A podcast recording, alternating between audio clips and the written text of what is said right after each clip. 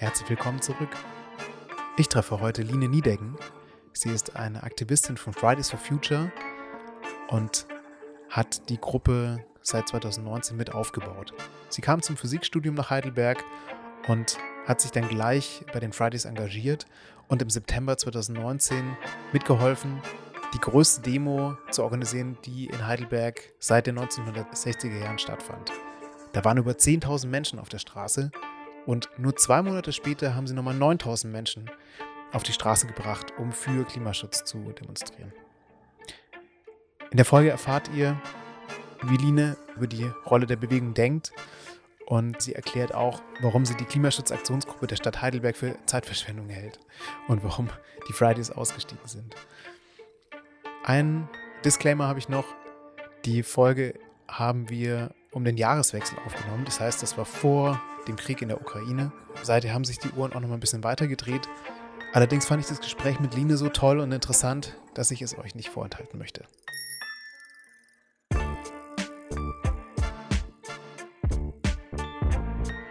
Hallo Line. Hallo, danke für die Einladung. Ja, vielen Dank, dass du dir die Zeit nimmst.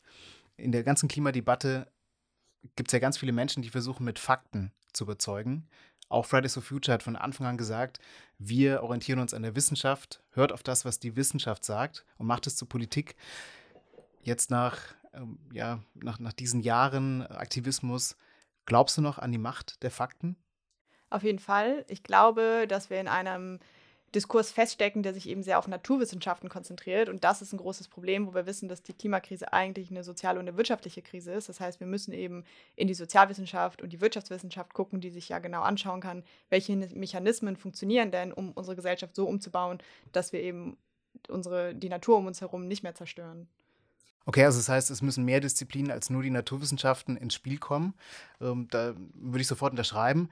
Aber ähm, jetzt gerade auch mit, mit Corona, spätestens mit Corona, äh, merkt man ja schon, wie, wie, wie groß der Teil derer ist in der Gesellschaft, die, die schon mal schon mal rundweg diesen sag mal, Erkenntniszugang ablehnen. Und dann gibt es nochmal einen großen Teil von Menschen, die vielleicht sagen, ich glaube auch an diese Fakten oder ich, ich, ich teile diesen Erkenntniszugang Wissenschaft, aber das führt ja noch lange nicht dazu, dass es auch zum Handeln führt.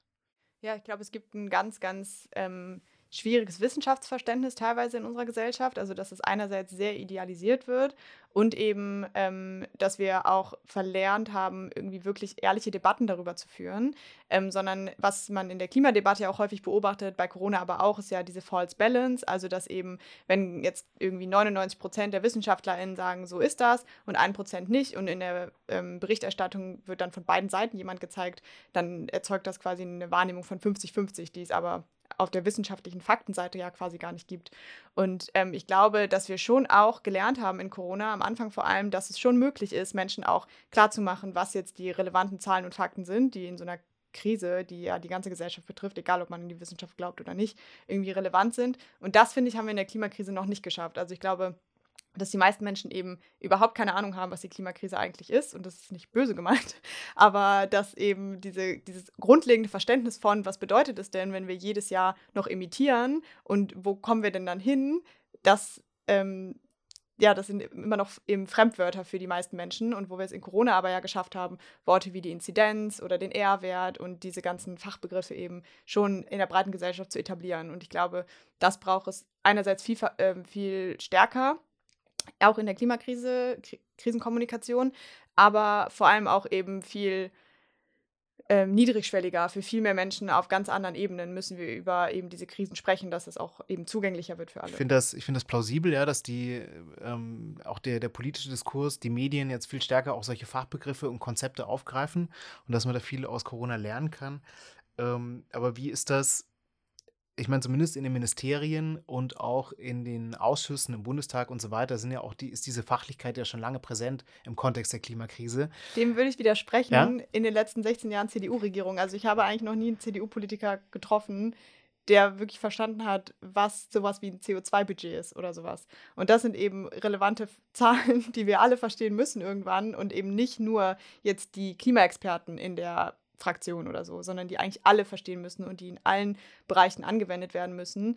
Und ähm, ja, da wir jetzt mit der neuen Regierung, glaube ich, auf jeden Fall schon nochmal eine andere Expertise in verschiedenen Bereichen haben, aber dass das eben eigentlich nicht mehr so aufgeteilt werden darf auf die verschiedenen Ressorts, sage ich mal. Welche Rolle spielt Fridays for Future in dem Ganzen? Also, äh, wo ist eure Position in diesem ganzen Diskurs? Auch vielleicht die, die Rolle, die ihr, wo spielt ihr eine Rolle, diese Fakten noch stärker in die Politik zu tragen? Ich habe das Gefühl, dass sich die Rolle gerade stark verändert, weil am Anfang sind wir auf die Straße gegangen und haben gesagt, eigentlich wollen wir aufhören zu streiken. Wir wollen jetzt in dem Jahr nicht mehr hier stehen.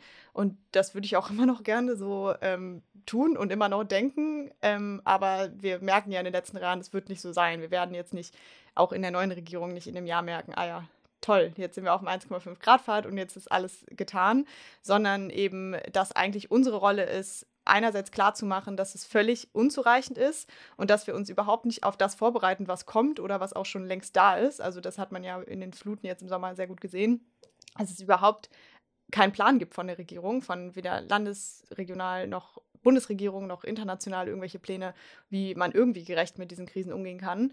Und dass da unsere Rolle ist, einerseits klarzumachen, dass wir das nicht mit uns machen lassen und dass eben ähm, sich nur was ändern wird oder wir auch nur ähm, ja, gerechtere Lösungen finden, wenn wir uns eben zusammen auf die Straße stellen, aber gleichzeitig eben auch eine langfristige Organisierung schaffen, wo man eben ähm, ja Alternativen entwickelt und ähm, ja auch zeigt, dass es anders geht und dass es eben auch möglich ist, dass sich dann eben ähm, hunderte junge Menschen zusammentun und auf einmal ja die größte Protestbewegung der Zeit irgendwie aus dem Boden stampfen.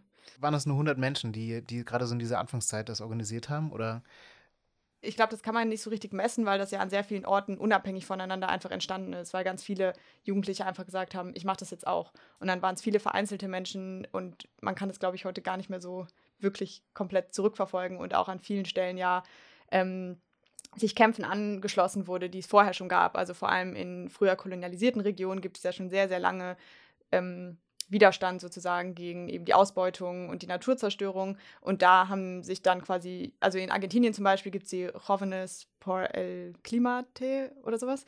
Ähm, und die sind natürlich dann Teil von äh, vielen anderen Gruppen, die es schon viel länger gibt. Und ähm, man das nicht alles quasi nur auf Fridays for Future jetzt, sag ich mal, schieben kann, aber da eben sehr viele Menschen einfach empowered wurden, zu sagen, okay, ich mache das jetzt auch. Also da gab es Menschen, die, die schon, ähm, sag mal, politisch organisiert waren oder, oder an bestimmten Themen dran waren und dann, dann war das ähm, eine, gute, eine gute Basis für, für die Fridays. Wir müssen vielleicht ganz kurz erklären, weil du hast das Wort kolonialisiert verwendet. Vielleicht ähm, müssen wir das kurz, diesen Begriff kurz klären, weil das vielleicht nicht allen Zuhörenden klar ist. Also. ähm, in a nutshell, ganz kurz. Kolonialismus in a nutshell. Viele europäische Staaten haben oder eben Regierungen oder Monarchien damals haben vor hunderten Jahren eben angefangen, viele Regionen der Welt ähm, zu besiedeln oder sie haben es Entdecken genannt, ähm, wie Kolumbus eben so angeblich Amerika entdeckt hat, wo ne, aber überall ja schon Menschen waren, also an den allermeisten Orten oder eben ähm, indigene ähm, Gemeinschaften seit Jahrtausenden eigentlich, zum Beispiel in Amazonas-Region leben.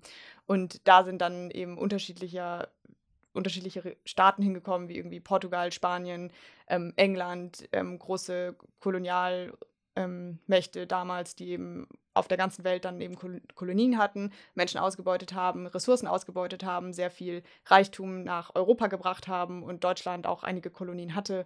Ähm, und ja, zum Beispiel den Völkermord an den Nama und Herero in Namibia begangen hat.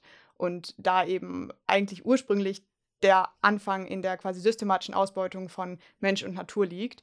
Und dann natürlich angeschoben durch die Industrialisierung im 19. Jahrhundert dann alles mehr Fahrt aufgenommen hat, weil dann eben angefangen wurde, ja, okay, wir können die Kohle aus der Erde verbrennen und damit pusten wir das ganze CO2 in ähm, die Luft. Aber wieso hatte man überhaupt die Möglichkeit dazu und wieso sind die historischen Emissionen so verteilt, wie sie sind, dass eben europäische Nationen und früh industrialisierte Nationen wie die USA, Kanada auch und Europa, äh, vornehmlich Westeuropa, ähm, ja eben überhaupt die Möglichkeit hatten, die Rest der Welt so auszubeuten und ähm, ja viel Reichtum einfach hier anzuhäufen. Und da gibt es eben auch in der, also auch wenn man über, über Klimabudgets weltweit nachdenkt, gibt es eben da auch eigentlich eine Restschuld. Also Deutschland, ganz konkret Deutschland hat in der Vergangenheit schon sehr, sehr viele Schulden, also nicht nur qua Menschenrechten und äh, Ressourcenausbeutung woanders aufgebaut, sondern auch qua CO2-Emissionen. Also wir haben viel mehr, ähm, viel mehr emittiert, als andere Länder das bisher konnten. Und ähm, okay, ja, also das, da gibt es auch nochmal diesen, diesen Kontext und dann eigentlich einen, ähm, einen Schnittpunkt, wo sich, wo sich diese beiden Debatten auch, auch treffen. Genau, also ähm, man das eben sehr gut beobachten kann auch, wie ähm, eben ehemals sozusagen Kolonialstaaten ähm, heute diejenigen sind, die historisch am meisten imitiert haben. Und dann hat sich das in den letzten 20, 30 Jahren ein bisschen verändert durch Indien und China, die sehr spät angefangen haben, ähm, sehr viel Kohle abzubauen und zu verbrennen, aber eben ähm, ja auch noch viel zum Beispiel kritische Infrastruktur aufbauen müssen, wie Straßen, Krankenhäuser und so. Und dann sozusagen, also eigentlich mehr Rechte haben sollten, noch mehr zu imitieren als, als andere Länder. Ja, beziehungsweise, dass eben irgendwie dieser Gerechtigkeitsaspekt nicht immer unter den Tisch fällt. Und das sieht man ja sehr doll in diesen ganzen Klimadiskursen, wo dann sich die G7-Staaten, die eben reichsten Nationen der Welt, die eben deswegen reich sind, nicht weil sie irgendwie viel schlauer sind als die anderen oder so, ähm, sondern weil sie eben sehr viel davon profitieren, dass andere Staaten weniger reich sind und ähm, eben sie ausbeuten auch heute noch. Und ähm, ja, dass die sich dann hinstellen als die Anführer der, der irgendwie ähm, Klimaneutralität oder so, was sehr weit hergeholt ist. Jetzt haben wir schon eine ganz große Klammer aufgemacht, also Kolonialismus und, und auch äh, globale Gerechtigkeit im Kontext von CO2. Wenn euch das weiter interessiert, dieses Thema, stelle ich euch gerne einen weiterführenden Link in, in die Beschreibung dieser Folge. Ich würde jetzt gerne nochmal mit dir, Line, nochmal zurückkommen auf Fridays for Future und, und die Rolle, die, die ihr in der ganzen Klimadebatte spielt. Also du sagst, wir, wollen die, wir bringen die Leute auf die Straße, wir erzeugen Druck dafür, dass hier in Heidelberg im Rathaus oder im Bundestag in den Bundesministerien, dass da was passiert, dass da die Fakten endlich, endlich zur, zur Politik werden. Ähm, aber wie genau, wenn du jetzt, du bist ja auch schon, schon seit über zwei Jahren dabei, wenn du so zurückblickst, ähm, gerade hier, hier in Heidelberg, wie ist so deine, deine Bilanz? Ja, ich glaube, noch eine wichtige Frage, die wir aufmachen, ist eben die Machtfrage. Also wer sitzt denn, also hier in Heidelberg zum Beispiel auch ganz konkret im Gemeinderat oder in den Ämtern und trifft die Entscheidungen. Und es sind dann eben nicht die jungen Leute, die auf der Straße stehen. Ähm, und das auch in vielen anderen Bereichen, nicht nur im, im Klimathema. Und ähm, ja, die Bilanz ist eben hier, dass wir oder dass Heidelberg sich gerne als der ja, als Vorzeigestadt darstellt und gerne ähm, viel Werbung damit macht, wie viel sie doch fürs Klima tun. Und gleichzeitig wir ja wissen, es gäbe eigentlich keine andere Stadt, die bessere Möglichkeiten hätte, wirklich was zu verändern, weil wir eine sehr gute wirtschaftliche Position haben ähm, und viel ja, Ressourcen auch sozusagen hier sind ähm, und viel zivilgesellschaftliches Engagement und gleichzeitig einfach nichts passiert. Also wir haben jetzt zwei Jahre diesen Klimaschutzaktionsplan, der auch nur aufgrund unseres Protestes überhaupt verabschiedet wurde, aber dann eben unser Oberbürgermeister in der New York Times irgendwie ein seitenlanges Interview darüber gibt, wie toll hier doch der Klimaschutz funktioniert. Und wir sehen eben, dass auf einer Ebene von viel Wohlfühl-Klimaschutz passiert, ähm, womit man sich eben gut verkaufen kann. Aber ja, die Klimabilanz, jetzt sage ich mal, von Heidelberg hat darunter nicht viel hat sich jetzt nicht viel verändert mhm. in den mhm. letzten zwei Jahren. Vielleicht müssen wir auch noch mal kurz zurückspulen. Also es gab vor zwei Jahren, gab es, ähm, also Fridays for Future war, glaube ich, im, im, im, im Herbst 2018 ist, glaube ich, Greta Thunberg, ähm, hat die angefangen ne, mit, dem, mit dem Schulstreik. Und es äh, war im Frühjahr 2019, dass ihr losgelegt habt. Also der erste Oder? Streik in Heidelberg war am 7. Dezember 2018. Da standen ähm, fünf Schülerinnen vorm Rathaus. Und dann waren die ersten koordinierten Demos im, im Januar. Und ähm, der erste große Klimastreik war im März. Und dann hatten wir eben im, im eigentlich jeden Monat immer wieder Streiks. Und dann wurde eben im Mai 2019, genau zuerst im April 2019 haben wir unsere Forderungen an die Stadt Heidelberg veröffentlicht. Und dann wurde kurz danach wurde der Klimanotstand ausgerufen vom Oberbürgermeister. Und daraufhin wurde dann die Klimaschutzaktionsgruppe gegründet, in der wir auch einen Sitz hatten und ähm, wo eben sozusagen wichtige AkteurInnen der Stadt zusammenkommen sollten, um zu überlegen, was wären denn jetzt schnelle Hebel, wo man wirklich schnell was verändern kann. Also da sitzen die Stadtwerke, die RNV, ähm, das Verkehrsmanagement, das Umweltamt, die Uni theoretisch, die kommt aber meistens nicht.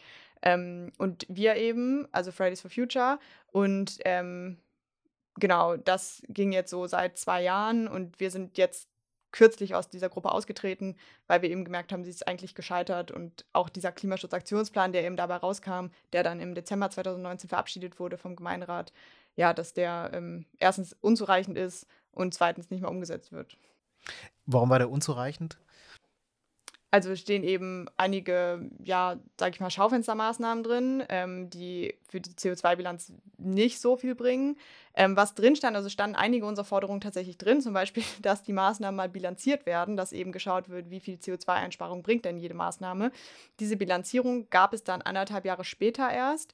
Und die Bilanzierung hat eben gezeigt, dass insgesamt dieser, wenn diese Maßnahmen so umgesetzt werden, was teilweise sehr unrealistisch auch einfach ist, weil man gar nicht weiß, wie man das umsetzen soll in der kurzen Zeit, ähm, nur 14 Prozent Emissionsreduktion bringen.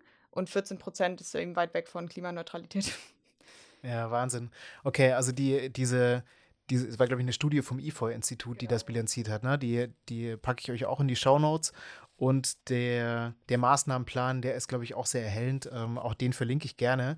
Ähm, was ich, was wir vom Ratentscheid ja irgendwie da schwierig fanden, also es gibt natürlich, glaube ich, zwei Punkte zum Radverkehr, aber insgesamt in diesem ganzen Papier fehlen aus unserer Sicht eigentlich voll auf die, die Quantifizierung, ne? dass man sagt, welches Ziel hat man denn? Also man schreibt, das Sonntagsrede-Ziel steht da drin, also wir wollen gerne dies und jenes, möchten wir gerne machen, aber bis wann, wie viel und wie du sagst, äh, wie viel CO2, das, das fehlt dann irgendwie. Ne? Ähm, also das, ähm, die Ansicht teile ich absolut.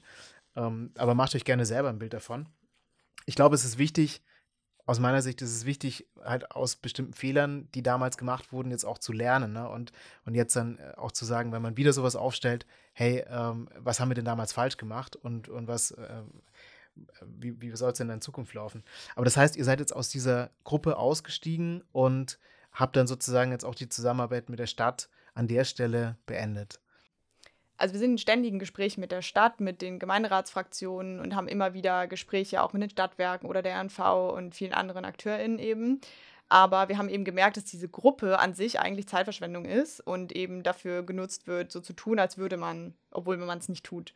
Und da müssen wir eben von wegkommen und wir müssen eben ganz klar genau diese Frage stellen, woran hat es denn jetzt gelegen eigentlich? Und ähm, ja, im Endeffekt wurde uns jetzt drei Jahre lang erklärt, wieso alles so langsam ist. Und genau davon müssen wir ja wegkommen. Und ich frage mich mittlerweile, wenn die das nicht hinbekommen, dann müssen es halt einfach mal die anderen Leute machen, die sagen, so und so geht das. Und gibt es ja. Es gibt ja genug ähm, Initiativen, die jetzt seit Jahren in Heidelberg stehen und Vorschläge machen. Und ähm, ja, es scheitert dann immer wieder an, Bürokrat an bürokratischen Problemen, an ähm, ja, an einfach Langsamkeit. Corona hat natürlich auch viel dazu beigetragen, dass alles verlangsamt wurde, dass es finanziell jetzt schwieriger aussieht. Aber trotzdem ähm, ja, dürfen diese Investitionen jetzt ja nicht aufgeschoben werden. Also vor allem im Verkehr kann man ja auch einerseits viele günstige äh, Maßnahmen treffen und andererseits, wenn man dann so an Dinge denkt wie irgendwie Straßenbahnen oder sowas, die sind eben sehr teuer und müssen frühzeitig geplant werden. Aber es wird eben nur teurer, wenn wir es halt später dann machen. Also ich glaube, diese Logik ist noch nicht überall ganz angekommen. Ja, ich, ich, ich teile die Sicht, dass, dass da, glaube ich, viele Hausaufgaben, ähm, gerade auch in der Organisation in der Stadtverwaltung sind. Ähm, aber ähm, jetzt seid ihr ja auch schon, schon drei Jahre am Start, wie du sagst. Ähm, Gibt es da vielleicht Sachen, wo du sagst, ah, da haben wir einen Fehler gemacht, ähm, das sollten wir heutzutage ganz anders machen, da müssen wir in Zukunft anders arbeiten? Ich glaube, was wir sehr vermehrt jetzt machen müssen, ist eben ähm, ja unsere Gruppengröße ganz anders aufzustellen. Also wir sind sehr ähm, ich, ich sage mal, studilastig. Wir haben eben sehr viele Studierende in der Gruppe, was sehr, sehr, sehr cool ist und sehr viele tolle Menschen dabei sind. Aber wir merken, dass eben viele Menschen in, aus Heidelberg auch nicht unbedingt repräsentiert sind jetzt in unserer Gruppe und eben dann auch in den Forderungen, die wir aufstellen und in den Debatten, die wir führen.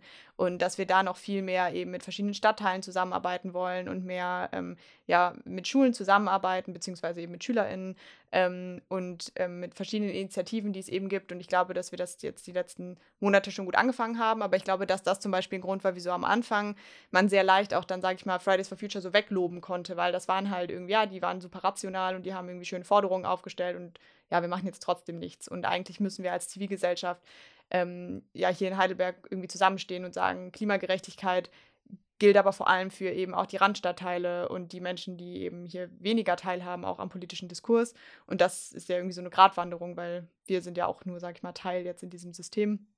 Ähm, und ich, ich habe die Stadt nicht aufgebaut ähm, und die ganzen Dynamiken, ähm, aber dass wir eben schaffen, das zu durchbrechen und eben noch mit ähm, ganz anderen Stimmen eben vom Rathaus dann zu stehen, als ja, nur mit denen, ähm, die bisher repräsentiert waren. Jetzt ist das ja keine ganz leichte Aufgabe gerade auch Menschen zu erreichen, Milieus zu erreichen, die die vielleicht erstmal ganz anderen Zugang haben zu bestimmten Problemfeldern, also zum Thema Verkehr, für die vielleicht ähm, jetzt Autofahren eigentlich mit einem Status noch stark verbunden ist, die sagen, ich möchte gerne mal diese und jene Automarke fahren oder, ähm, oder die einfach auch aus der materiellen Not heraus ähm, stärker materialistisch auch, auch eingestellt sind und sagen, ich muss jetzt vor allem gucken, dass ich jetzt Geld verdiene oder dass ich irgendwie mein festes Haus um die ähm, habe. Äh, wie, ähm, also wie, wie, wie, soll das euch gelingen, dass ihr dieses rationale, sehr wissenschaftslastige, von dem Fridays for Future kommt, dass ihr das transportiert in den Emmertsgrund, in den Boxberg oder auch nach Bergheim? Ja, ich glaube, dass das, ähm, dass wir eben klar machen müssen, dass diese Debatte eigentlich gar nicht geführt wird. Also dass es eigentlich überhaupt nicht darum geht, dass jetzt Einzelpersonen kein Auto mehr haben und vor allem Menschen, die auf ihr Auto angewiesen sind, natürlich brauchen die ein Auto, solange eben unser ÖPNV nicht so umgebaut ist, dass Leute wirklich auch einfach mit dem ÖPNV zur Arbeit kommen und eben sich irgendwann also irgendwann kein Auto mehr brauchen oder dann halt Alternativen haben, mehr Carsharing und solche Angelegenheiten. Aber viele Leute sich ja auch einfach gar kein Auto leisten können und dann auch Stadtteile wie Boxberg und Emmertsgrund einfach so schlecht angeschlossen sind, dass sie auch dann strukturell eigentlich vom Leben in Heidelberg ausgeschlossen werden. Also von vielen Abendveranstaltungen zum Beispiel und auch politischen Veranstaltungen.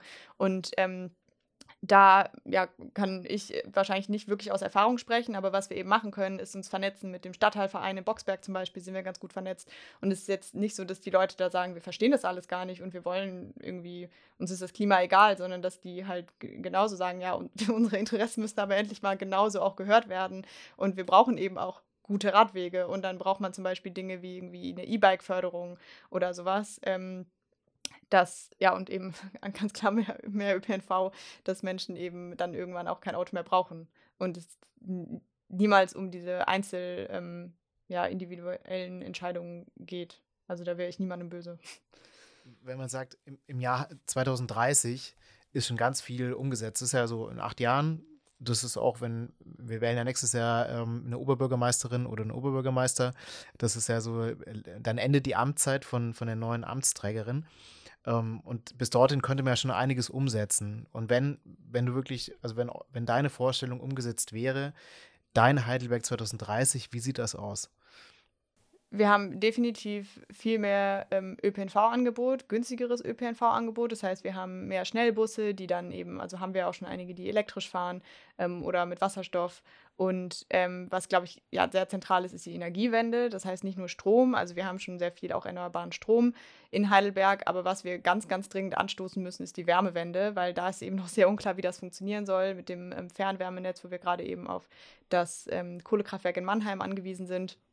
Das heißt, wir müssen eben eine Geothermieoffensive machen und brauchen mehr, ja, eigentlich Wärme aus dem Boden einfach, ähm, müssen dafür die Netze umstellen und eben unabhängig von dem Kohlekraftwerk werden. Und ähm, ich glaube, ein sehr zentrales ähm, Ding ist auch, dass wir einfach weniger Autos in der Innenstadt haben, damit auch da einfach mehr Gerechtigkeit herrscht zwischen quasi den verschiedenen VerkehrsteilnehmerInnen, also Menschen, die Fahrrad fahren, die, Fuß, äh, die zu Fuß unterwegs sind und Autos, die es im Notfall natürlich dann auch nochmal zu ihrer Haustür schaffen, aber ähm, dass allgemein einfach ja nicht jeden Tag Stau überall ist. Okay, und an, an welcher Stelle, wenn du es an einer Stelle, an einer Straße und einer oder einer Situation der Stadt festmachst, ähm, wie fühlt sich das dann an? Also eine Stelle, die ich sehr oft erlebe, ist eben, dass jeden Tag eigentlich Stau ist vom, ähm, vom Feld zum Hauptbahnhof. Obwohl da ja man denken würde, das sind Menschen, die arbeiten irgendwie an der Uniklinik und ähm, an der Uni und verdienen nicht unbedingt jetzt, also es sind jetzt keine prekärsten Jobs ähm, und da aber sehr wenig auch Zusammenarbeit ja zwischen Land und Stadt irgendwie oder die Zusammenarbeit ist schwierig zwischen ähm, der Uni und, und der Stadt, die da irgendwie andere Verkehrskonzepte entwickeln und dass es da einfach mal eine Lösung gibt, bessere Fahrradwege. Also da finde ich es wirklich ganz, ganz schmerzhaft, diese Fahrradwege zu benutzen. Und da, ähm, ja, da braucht es auf jeden Fall ganz andere Lösungen, eben ja, mehr, mehr Fahrradwege, mehr Straßenbahn, weniger Autos, weniger Stau, weniger Parkplätze. Du sagtest mir im Vorgespräch, dass dir Intersektionalität total wichtig ist in diesem ganzen Klimadiskurs und dass das so so ein, ähm, auch ein ganz wichtiger Zukunftsaspekt ist für, für die Fridays. Ähm, magst du das nochmal kurz erklären, was das für dich bedeutet und warum das so wichtig ist? Ja, ich glaube, ich habe es eben schon so ein bisschen anklingen lassen. Also Intersektionalität bedeutet eben, dass ähm, verschiedene Ungerechtigkeiten ineinander greifen. Und das sehen wir dann zum Beispiel auch hier in Diskursen über den Verkehr, wer führt diese Diskurse und ähm, wie ich eben erklärt habe, wer ist auch bei Fridays for Future zum Beispiel vertreten. Und das sehen wir in unserer Gruppe sehr doll, dass es eben häufig äh, sehr privilegierte Menschen sind, die auch Zeit haben, zum Beispiel Aktivismus zu machen, die studieren, ähm, finanziell unabhängig sind, nicht neben dem Studium noch irgendwie arbeiten müssen. Ähm, und dadurch eben viele Privilegien in unserer Gesellschaft genießen und dadurch aber von vielen Ungerechtigkeiten, die, die eben angetrieben werden von der Klimakrise, nicht betroffen sind und deswegen auch, auch eigentlich viel schwieriger ist, dafür Lösungen zu finden. Wenn ich selber von irgendwas nicht betroffen bin, ist es sehr unwahrscheinlich, dass ich weiß, wie die Lösung dafür aussieht. Und ähm, dass wir es da eben schaffen müssen, ähm, ja, viel zu lernen, auch von den letzten Generationen eigentlich von Bewegungen, die eben sich für Gerechtigkeit eingesetzt haben, für ähm, Feminismus, für ähm, ja, für Gleichberechtigung und gegen Rassismus und verschiedene eben Ungerechtigkeiten, die ineinander greifen. Also es ist, es ist eben nicht nur die enge Fokussierung auf irgendwie CO2 und Klimaschutz, sondern das sind äh, im Endeffekt ähm, steckt da dahinter eigentlich ein Machtzusammenhang, der viel größer ist und der sich auf ganz viele verschiedene gesellschaftliche Dimensionen erstreckt. Und man muss die gemeinsam lösen, wenn man sie lösen will. Genau, also das äh, Problem ist sozusagen, dass die Macht so verteilt ist, dass eben auch die Menschen, die im Moment die Klimakrise anfeuern, weiterhin an der Macht bleiben. Und das muss sich eben ändern. Und deswegen ähm, stehen wir auch international als Bewegung eben ganz klar mit denjenigen, die schon seit Jahrzehnten eben gegen die Klimakrise kämpfen. Und das hat eben nicht mit Greta Thunberg angefangen und auch nicht mit den fünf Schülerinnen hier in Heidelberg. Ähm, aber wir können diese Bewegung eben hier mit, mit reintragen und unterstützen und ähm, eben ganz klar zeigen, diejenigen, die die, ähm, also indigene Gemeinschaften zum Beispiel, die die Natur schützen seit Jahrtausenden, das sind wahrscheinlich auch die, die eher Lösungen haben und das sind die, die Menschen, die auch an ähm, ja, Entscheidungstischen sitzen müssten. Und das ist dann in Heidelberg, sage ich mal grob übertragen, sind es eben dann auch Leute aus dem Emmertsgrund, Menschen, die seit ja, Jahrzehnten sich hier in Heidelberg irgendwie für Gerechtigkeit einsetzen oder seit Monaten, ist auch egal, wann man damit anfängt. Aber dass man eben auch schaut, dass ähm, also weil die Überzeugung teile ich so sehr, weil wir eben auch sehen, dass die Klimakrise nicht nur diese ganzen Ungerechtigkeiten anfeuert. Also es sind zum Beispiel Frauen deutlich stärker von Klimakatastrophen häufig betroffen. Insgesamt international sehen wir natürlich, dass ähm, äh, BIPOC, also schwarze, indigene People of Color, stärker von der Klimakrise betroffen sind als weiße Menschen in Europa. Und ähm, dass es da eben so eine große Ungerechtigkeit gibt, aber gleichzeitig auch aus diesen Ungerechtigkeiten die Klimakrise überhaupt erst möglich wurde, weil es eben die Möglichkeit gab, dass wenige Menschen sehr reich werden auf Kosten von vielen anderen Menschen. Eine Dimension noch ist ja auch das, das Alter, das Lebensalter. Ähm, würdest du sagen, ähm, ältere Menschen haben in diesem, insgesamt in unserer Gesellschaft zu viel zu bestimmen? Ich würde sagen, dass das eben genau ein Beispiel ist für diese Machtfrage, die wir eigentlich stellen. Ja, alte Menschen haben überproportional viel Macht in unserer Gesellschaft, aber eben genauso wie weiße Menschen, männliche Menschen. Ähm, das sind eben genau diese Stereotype, die eben ja auch sehr ja offensichtlich aber auch sind. Und unsere Gesellschaft besteht eben nicht ähm, durchschnittlich aus über 60-jährigen weißen Männern, wie aber unser Bundestag zum Beispiel aufgestellt ist. Oder auch nicht nur aus Leuten, die studiert haben, wie auch eben die meisten Entscheidungspositionen irgendwie besetzt sind. Und das ähm, stellen wir damit ganz klar auch in Frage, ja. Du bist jetzt seit, seit zweieinhalb Jahren intensiv in dieser Klimabewegung. Hast du dich in dieser Zeit verändert und wie? Wie hast du dich in dieser Zeit verändert? Ich habe mich wahrscheinlich sehr viel verändert. Also ich bin 2019 nach Heidelberg gekommen mit der Überzeugung, das, was die, was, was die Mädchen da machen, das will ich auch machen. Also ich fand das mega cool. Ich war auf der ersten Demo in Köln äh, im März noch 2019 und habe gedacht, das, was die da vorne stehen, da machen, das möchte ich auch machen. Und wieso haben wir das nicht schon viel früher gemacht? Und dann ähm, haben wir eben angefangen, uns zu organisieren und da habe ich unheimlich viel bei gelernt, also wie eben auch diese ganzen ja, Probleme zusammenhängen. Also ich glaube, das kann man jetzt was ich eben versucht habe zu erklären, überhaupt nicht so schnell zusammenfassen. Da werden ganze Vorlesungen ja drüber gehalten und es gibt eben Menschen, die da ganze ja, Bücher drüber schreiben und Theorien zu entwickeln.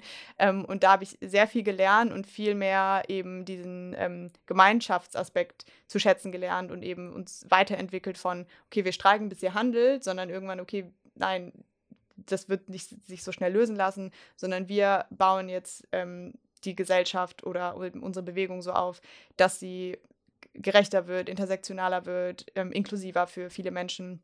Und dass ich da persönlich auf jeden Fall auch viel gelernt habe und einerseits viel selbstbewusster geworden bin, aber andererseits auch viel bescheidener in der Wahrnehmung von, was, was habe ich eigentlich für Erfahrungswerte und wo kann ich quasi zu dieser Debatte beitragen. Was motiviert dich heute noch, so viel Zeit in die Klimabewegung reinzustecken? Alle anderen Menschen, die mit uns kämpfen. Also ich bin ähm, sehr, sehr dankbar für die ganzen Menschen, die in Heidelberg hier mit uns eben auf die Straße gehen, die Demos organisieren, die hier auch viele andere ähm, ja, Dinge organisieren in Heidelberg. Nicht nur Fridays for Future, sondern hier gibt es viele super coole zivilgesellschaftliche Gruppen. Ähm, und international oder auch bundesweit zu sehen, wie viele junge Menschen zusammenkommen und ehrlich gesagt, wie viel besser wir organisiert sind als die Leute in ihren Anzügen, die ähm, dann im Gemeinderat sitzen oder auf der Weltklimakonferenz oder im Bundestag. Ähm, dass wir eben ja wirklich die Lösung eigentlich sind für diese Probleme und dass ich viel ja auch einfach sehe, dass es sich leider immer wieder bestätigt, aber andererseits auch irgendwann wir jetzt merken, okay, damit müssen wir jetzt weiterarbeiten und so kommen wir auch weiter und so können wir unsere Gemeinschaft als Bewegung auch viel besser wertschätzen, wenn es nicht immer nur, ähm, ja, sag ich mal, gegen ähm, jetzt die Abgeordneten oder so ist, weil so ist es ja nicht. So, die machen auch wichtige Arbeit aber ähm, dass wir als Bewegung eben auf der Straße stattfinden und im Vernetzen von Menschen und das unheimlich viel Spaß macht und Kraft gibt zu sehen, wie ja, wir international und auch hier lokal eben irgendwie zusammenhalten. Wenn die Personen, die uns gerade zuhören, wenn die bei euch einsteigen möchten, wenn die bei, bei den Fridays for Future mitmachen wollen, wie kommen die mit euch in Kontakt? Wie können die das machen? Also ihr könnt uns fast überall erreichen, auf äh, Twitter, Facebook, Instagram. Äh, da könnt ihr uns gerne immer schreiben, am besten nicht auf Facebook. Aber auf unserer Website gibt es auch ein Kontaktformular, da gibt es auch ganz viele Infos und alle Menschen sind immer eingeladen, zum Plenum zu kommen. Wir haben eigentlich immer sonntags um 15 Uhr Plenum online. Ähm, da gibt es auf unserer Website einen Link für, da kann man sich anmelden und ähm, ja, sonst könnt ihr mir auch schreiben, aber am besten direkt an Fridays for Future Heidelberg. Okay, wunderbar. Wir verlinken auf jeden Fall deinen dein Instagram-Account ähm, und auch, auch die Fridays-Kontaktdaten. Und ja, ich danke dir für dieses Gespräch. Gerne, Dankeschön.